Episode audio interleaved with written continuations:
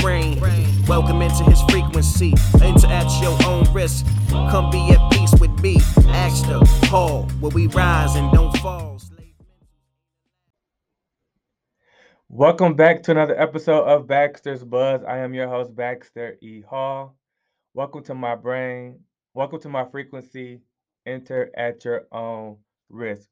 Now, I want to say thank you to all of those who have been supporting. Um, I am on the anywhere you get your audio from, uh, your audio podcast, YouTube, of course, and then social media. So wherever you are seeing this, just know I'm probably in other places. So please support, like, share, and all that good stuff. Thank you in advance.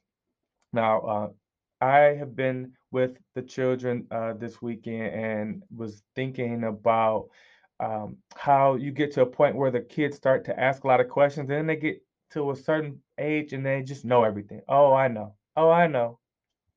And I wanted to show them and kind of explain to them that it's okay to not know everything. We've all been in conversations with folks and they're going, uh-huh, uh, yeah, and like before you even finish your sentence, like you don't even know what I'm about to say.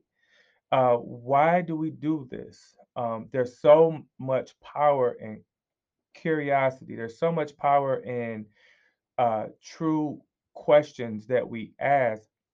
We must sort of humble ourselves enough to ask them because that's where the true discovery comes from. So I would encourage all of you embrace your inner three year old, embrace your inner four year old.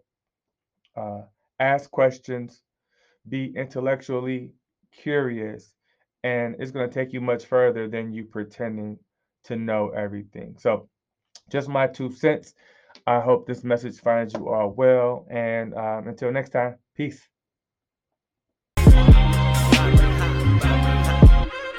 Welcome into his brain. Welcome into his frequency. Enter at your own risk. Come be at peace with me. Ask the Paul, where we rise and don't fall.